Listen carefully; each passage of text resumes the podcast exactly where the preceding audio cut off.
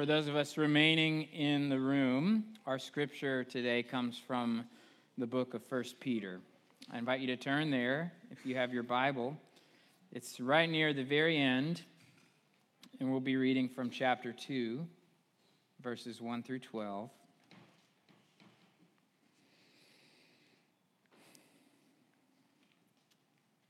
This is the word of the Lord. Therefore, rid yourselves of all malice and all deceit, hypocrisy, envy, and slander of every kind. Like newborn babies, crave pure spiritual milk, so that by it you may grow up in your salvation now that you have tasted that the Lord is good. And as you come to him, the living stone, rejected by humans, but chosen by God and precious to him, you also, like living stones, are being built into a spiritual house to be a holy priesthood, offering spiritual sacrifices acceptable to God through Jesus Christ. For in Scripture it says, See, I lay a stone in Zion, a chosen and precious cornerstone, and the one who trusts in him will never be put to shame. Now, to you who believe, this stone is precious, but to those who do not believe, the stone the builders rejected has become the cornerstone, and a stone that causes people to stumble, and a rock that makes them fall. They stumble because they disobey the message, which is also what they were destined for. But you, you are a chosen people, a royal priesthood, a holy nation God's special possession, that you may declare the praises of him who called you out of darkness into his wonderful light. Once you were not a people, but now you are the people of God. Once you had not received mercy, but now you have received mercy. Dear friends, I urge you, as foreigners and exiles, to abstain from sinful desires which wage war against your soul. Live such good lives among the pagans that, though they accuse you of doing wrong, they may see your good deeds and glorify God on the day he visits us. This is the word of God for the people of God. Thanks be to God. Let us pray.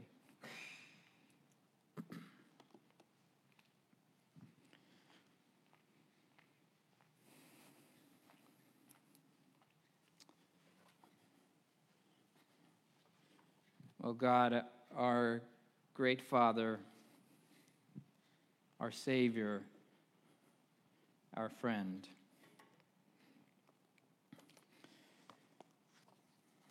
We're gathered here today because you are worthy of worship and because you have called us. And we gather believing that maybe you want to do something in us today. If not, then there's really no point to come and sing and listen to someone talk. If you aren't here, and if it's not possible that maybe you want to do something today, then, then this is all for nothing. and so we call on you to fulfill your promises to transform us by the proclaimed word and the movement of the Holy Spirit in us. Father, bind my lips and my tongue that no false word might pass from them. Rather, let it be just your word. Holy Spirit, you can commune with each of our hearts directly. And so please do that now. We love you. Thank you for loving us first. Amen. Have you ever been in a place where you just felt like, man, I really don't belong here? Have you ever had that experience? A few years ago, I, I was uh, 19, over a decade now, A, a, few years ago, I was 19 years old, and my best friend David was about to turn 18. And for his 18th birthday, me and his older brother wanted to celebrate as big as the big 1 8 deserves. And so we hatched a plan. We were going to take a road trip from College Station, Texas to Mississippi. Now, why might we do that, you might ask? Well, we got in the car and drove to Mississippi, and we wound up at the campus of Ole Miss University. And there was one very specific reason why we did this. Not because David is an Ole Miss fan, but because Manziel Mania was sweeping the nation. Johnny Football Manziel was sweeping the nation. The, the Fighting Texas Aggie football team, there we go, had just joined the SEC, and we were supposed to be the underdogs, right? And, and we were supposed to lose. They were saying, You're not ready for the SEC. But we come into the SEC and we get this new kid, Johnny Football, as he began to be called. And he was absolutely incredible. I mean, he was electrifying as a football player, and he was worth traveling from College Station, Texas to Ole Miss University to watch the game. And, and let me tell you, this was an incredible game. In the fourth quarter, just a few minutes left, the Aggies were down by a score, and Ole Miss successfully downed a punt on the A&M one-yard line. If you don't know football, this is basically the last nail in the coffin for defeat. You, you get the ball on your own one yard line. I have a picture of the first play of that drive, and Johnny Manziel is like almost out the back of the end zone. He's so far into his own territory. It was not looking good, but I think you know how the story goes.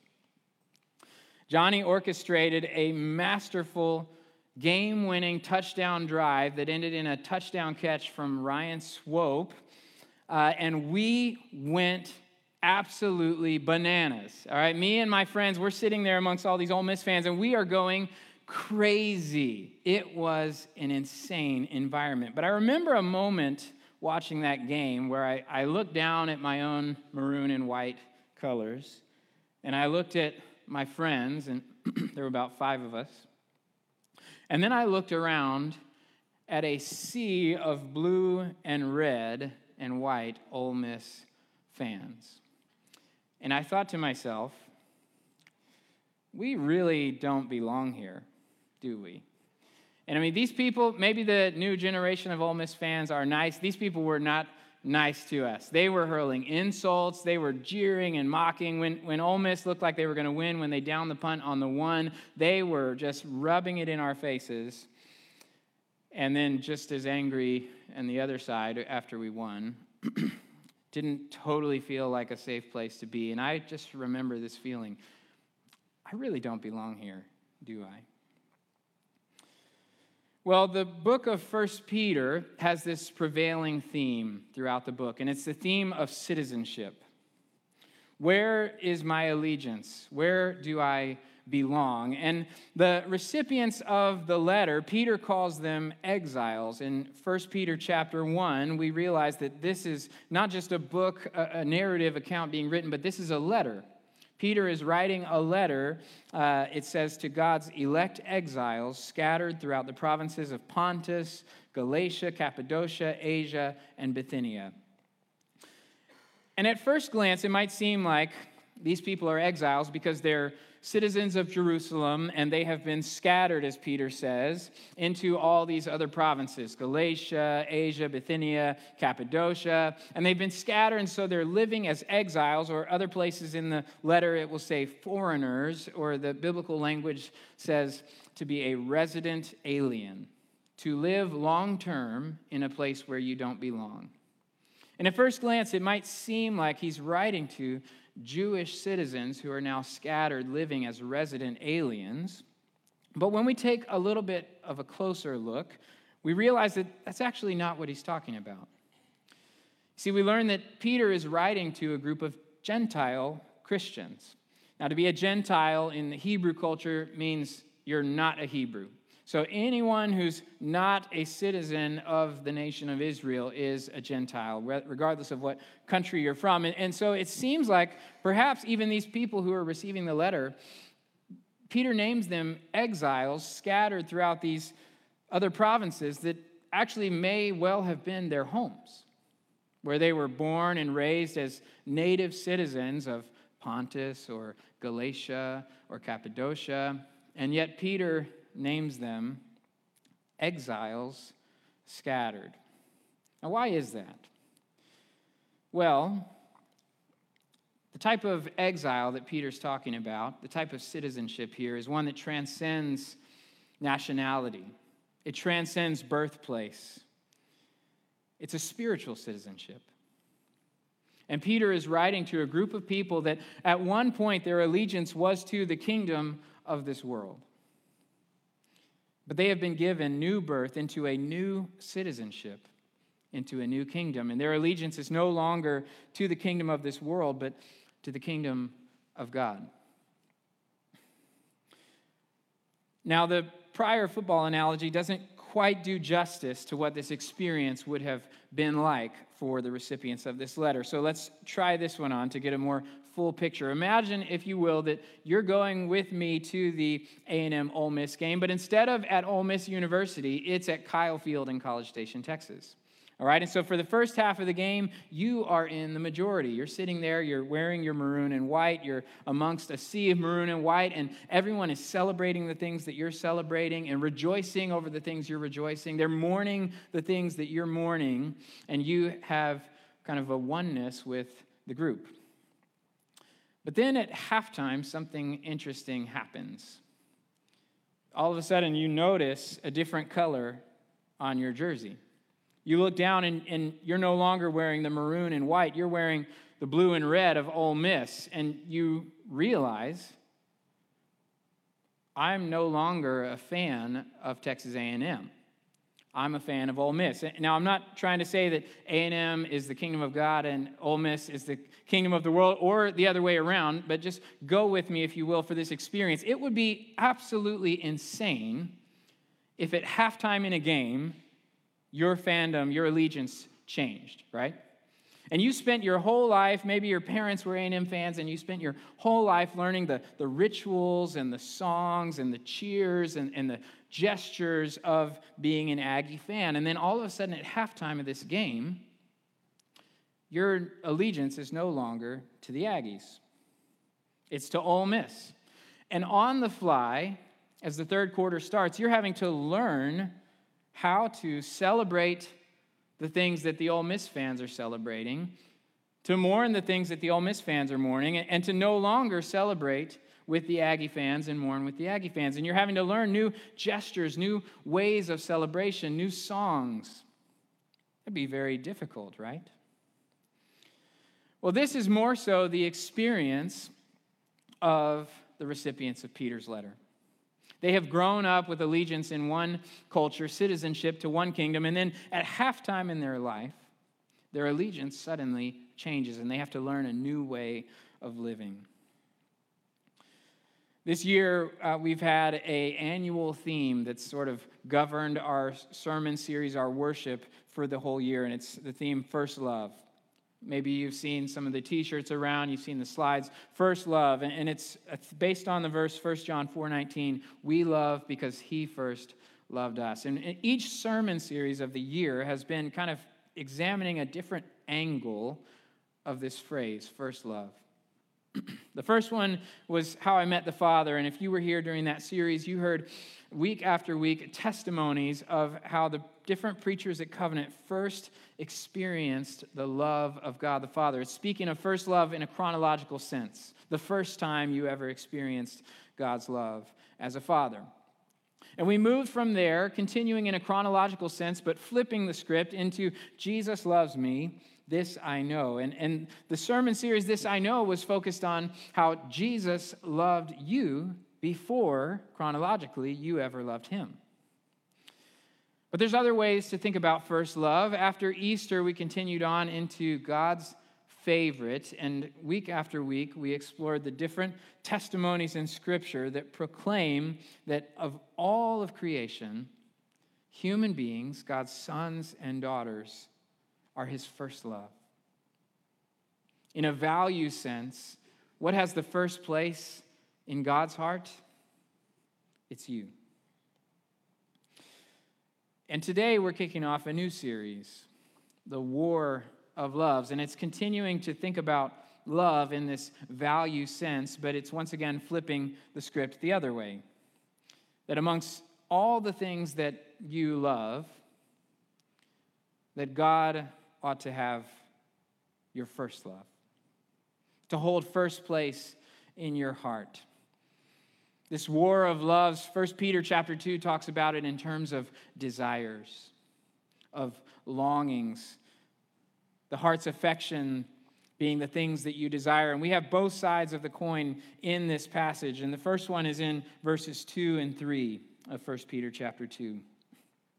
Peter writes this Like newborn babies, crave or earnestly desire pure spiritual milk, so that by it you may grow up in your salvation, now that you have tasted that the Lord is good. This craving for God, this tasting and seeing that the Lord is good. This is one side of the coin of desires, the war on love, and we'll get more on that in a minute. The other side is found in verse 11. In verse 11, Peter writes Dear friends, I urge you, as foreigners and exiles, as resident aliens, as citizens of a new kingdom, abstain from sinful desires which wage war against your soul. The biblical language there for wage war means to serve as a soldier against. Peter's writing that your sinful desires soldier against your soul. That they come in with guns and swords and bombs and they are trying to take you down. But this war of loves, it's not so much a war of pain as it is a war of pleasure. What's more, in the face of such sinful desires that are serving as soldiers against us. Verse 12 tells us that we are in a hostile environment. More than just our own sinful desires being uh, hostile toward us, it says in verse 12 live such good lives among the pagans or the non believers that though they accuse you of doing wrong, they may see your good deeds and glorify God on the day he visits us. This war of loves, this war on your soul, this war of desire, each side of the coin presents a version of the good life. And we all want the good life, don't we? And each side of the coin presents a version of the good life. On the one hand, you have the good life that God offers. More on that in a second. On the other hand, you have the good life that our old citizenship to the world offers. And we don't become citizens of the kingdom of God until halftime in our lives. And so, on the fly, we have to learn to reorient our desires, to celebrate different things. And we don't do this in a vacuum. We do this in the face of our own sinful desires that we've spent our whole life learning to have, and in the face of accusation from the world around us. So, how can we stand in the face of such hostility? Right? There is so much external pressure to say yes to your sinful desires. And this pressure, it's not just pressure to say yes, it's also pressure that makes them grow and intensify. Right? The more you say yes, the, the stronger those desires get, the harder they are to abstain from. So, how can we stand in the face of such hostility? Well, we're going to take a look at three, just three, of the loves of the kingdom of the world. And the first is the abuse of money. Just a few weeks ago, I was having a conversation with someone from this community, and he was talking to me about this tension that he was feeling in his heart. He works in sales, and he was saying, Zach, I think I might need to quit my job. I said, Well, why is that? He said, Well, my bosses, they want me to make more sales, whatever the cost. And when I go to them and, and talk to them about a roadblock in the negotiation, they say, Well, well, just tell them this. And I say, Well, but that's not true. I say, Well, it's, it's not a big lie, it's just a little lie, just a slight twist of the truth. And I'm having all this pressure to, to do whatever it takes to make more money. And I want money. I want more money. I, I, feel that within me, but I'm also feeling that from my coworkers. All my peers have no problem doing whatever it takes to make more sales. And my bosses, when I do tell a lie to make more sales, they say, Well done, good and faithful servant. The kingdom of the world loves the abuse of money. The second one is the abuse of sex. I've used this analogy in a sermon before a couple of years ago, but it's so palpable, I, I'm going to use it again. When I think about the TV shows that really are like beloved of my generation, I, I think of three in particular. And, and I struggle more and more with enjoying these shows, I just confess to you, and with, with telling you that I've enjoyed the shows, because I don't want to encourage bad habits.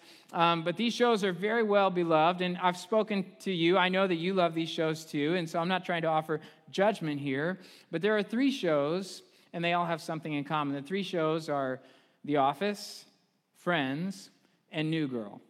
And these are like objectively high quality television, not, not speaking from a Christian sense, but just from a TV show sense. I know not everybody loves these shows, but, but broadly speaking, they're very well embraced, right? They're, they are so funny.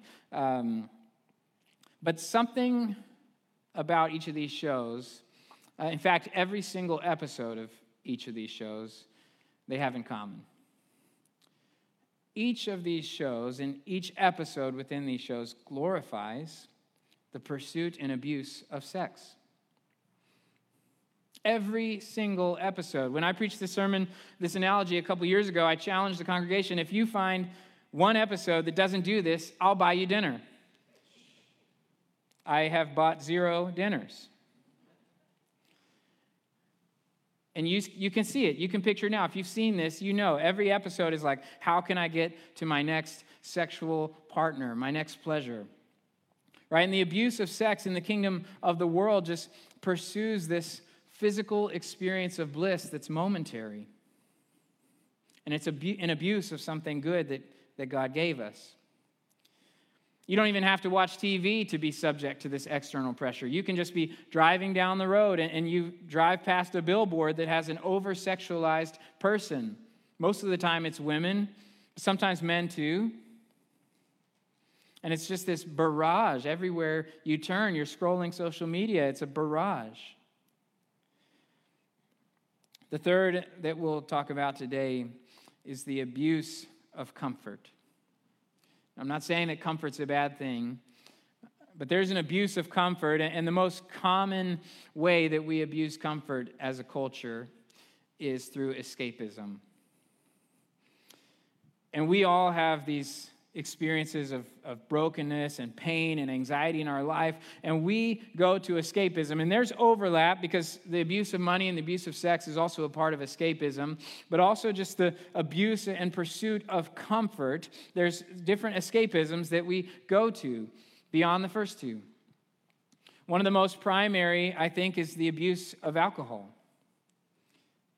Maybe you've been going through your week and Things at work are terrible, things at home aren't much better, and you have this anxiety, you haven't slept well the last few nights, and you know in your head, man, a fun night is just a few drinks away. I could forget all of this for a night, and I could find some comfort. I could escape from this anxiety and this pressure, and I, I could just find some relief, and I need it so badly. Or maybe it's not something so overtly bad as being drunk all the time, as alcoholism. Maybe it's the overindulgence in binging shows on Netflix or any streaming service.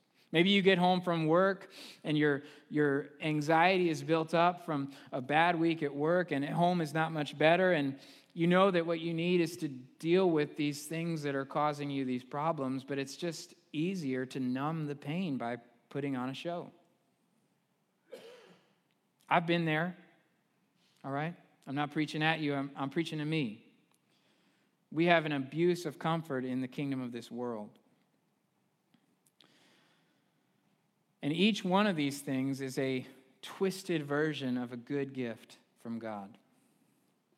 See, we know from Scripture that God provides for our needs. And in the society in which we live, you need money to survive right? You have to have money to buy food, to put a roof over your head, to, to pay for electricity, to pay for car insurance and a vehicle and gas. You need money to survive. And so God gives you money to provide for your needs. But He also gives you money to provide for the needs of others. It's not so that you can get more and more money at whatever the cost. And when you know that God is the one who's giving you the gift, you don't have to lie to get more of it. Right? How about sex? Well, God gave sex not so that you can live a life chasing the next experience of physical bliss, because if that's the end goal, then you're just going to go from partner to partner whenever they get boring, right? God gave sex as a gift so that a husband and a wife can experience a deeper level of intimacy than is possible with anyone else in any other way. And in so doing, we get a taste of what it means to be totally laid bare and unashamed because you're loved for you. And that's the kind of love that we receive from God. This is why God gave sex, but the kingdom of this world twists and abuses it. And it comes at us like a barrage. How about our desire for comfort? God created the experience of comfort as a good gift. But true comfort comes through dealing with and being healed of the things that are causing you discomfort and pain. Or God will actually change you so that the thing that once made you uncomfortable and caused you pain no longer does. But He doesn't do it through numbing, He does it through deep, true healing. And so we have this war on desires. We have the ways of the kingdom of God, God inviting us to let his kingdom capture our heart's love. And we have the ways of the kingdom of this world that's inviting us to, to cap, uh, have our loves captured by these pursuits of these idols and so many more. And so, in the face of such an experience of these sinful desires serving as a soldier against your soul, what can we do? I mean, hopefully, I've captured all of us here. Hopefully, we've all experienced this barrage of trying to capture our heart in some way or another, maybe all of them and it seems really big. So, what are we to do? Well, I mentioned the other side of desire earlier in verse, verses 2 and 3 of this chapter. I'll read them again. Like newborn babies, crave pure spiritual milk, so that by it you may grow up in your salvation, now that you have tasted that the Lord is good.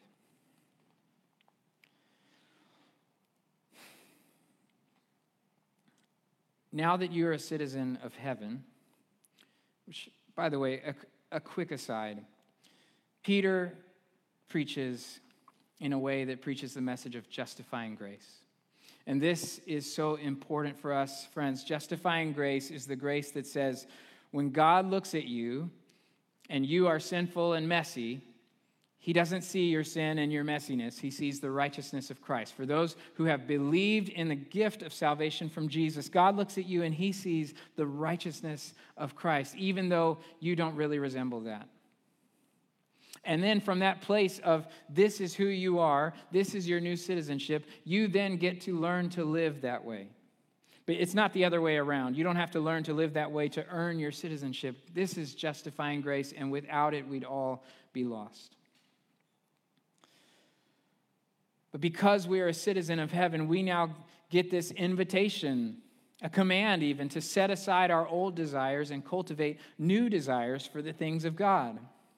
And at this point, we ask ourselves, in such in the face of such incredible external pressures that are just warring against us and, and opposing us and accusing us to try and keep us from turning our heart's affections to God, how can we fight back? What is it to make war against the flesh? What could be possibly strong enough to win our heart's affections? Yesterday uh, was our family Sabbath. And on Saturdays, we take a Sabbath, which just means a day to kind of disengage from the work and the, the stress of life and from media and just kind of lean into the things that are most important, into our family relationships and relationships with close friends and, with the Lord. And we were enjoying a nice, restful Saturday. And my son Ellis, he's 22 months old, he'll be two in August uh, he just woke up from his nap. And we were sitting in the living room, and he was uh, sitting in my wife's lap on the couch, and I was on the floor a few feet away. And he was reading a book, and I was just looking at him. I was just watching him read this book. And I was feeling a lot of love for my son. And then he did something that just blew me away he paused reading his book and he looked up at me and he's learning to speak. He's learning english and, and we're having more and more conversations and it's so wonderful. And this is the best conversation we've ever had. He looked at me and he pointed at me and he said buddy? And i said yeah son i'm your buddy. And then he pointed at himself and he said buddy? And i said yeah, of course you're my buddy. And let me tell you, my heart soared. I mean, I was flying free from every care and concern I've ever had.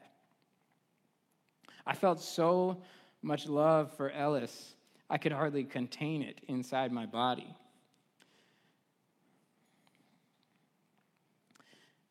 And then I thought, God, if I look at you and say, buddy, do you feel this way?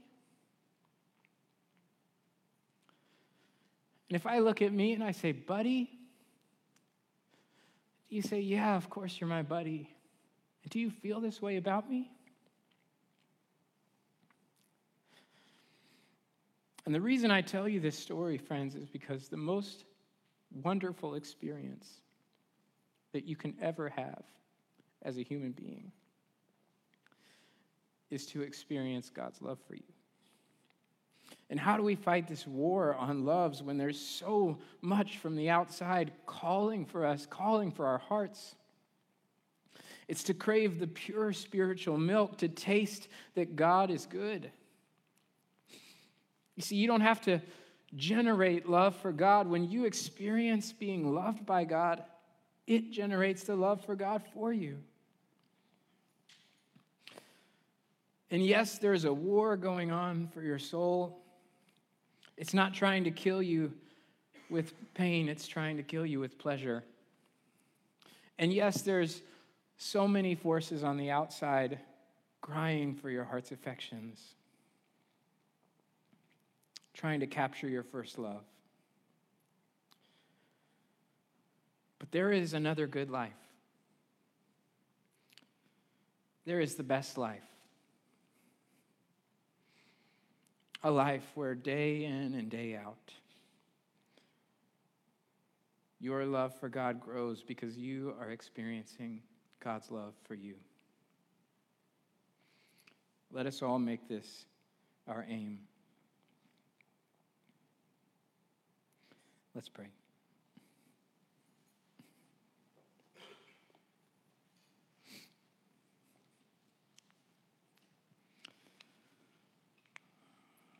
Oh Lord. Boy, do we need your help. I feel the, the desires of the flesh so strongly.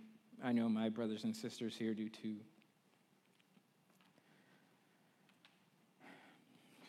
And if I'm honest, God, some part of me wants to love them more than I love you.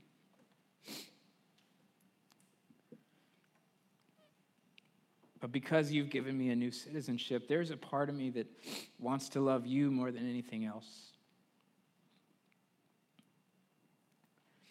And I can't generate that on my own, but you can. Help us as your sons and daughters to, to pause long enough, to pull away from the world long enough to have the best experience we ever could. And when we look for it, God, don't make it too hard to find. Thank you, Jesus, that you gave us the ultimate love to sacrifice your own life so that we might live. Help us to live as citizens of our new kingdom. And God, as we enter into this time of offering, my prayer is that you would bless both the gifts, that they would be multiplied and bear fruit in your kingdom, and that you would bless the givers, that they would be blessed by the freedom that comes from giving things away.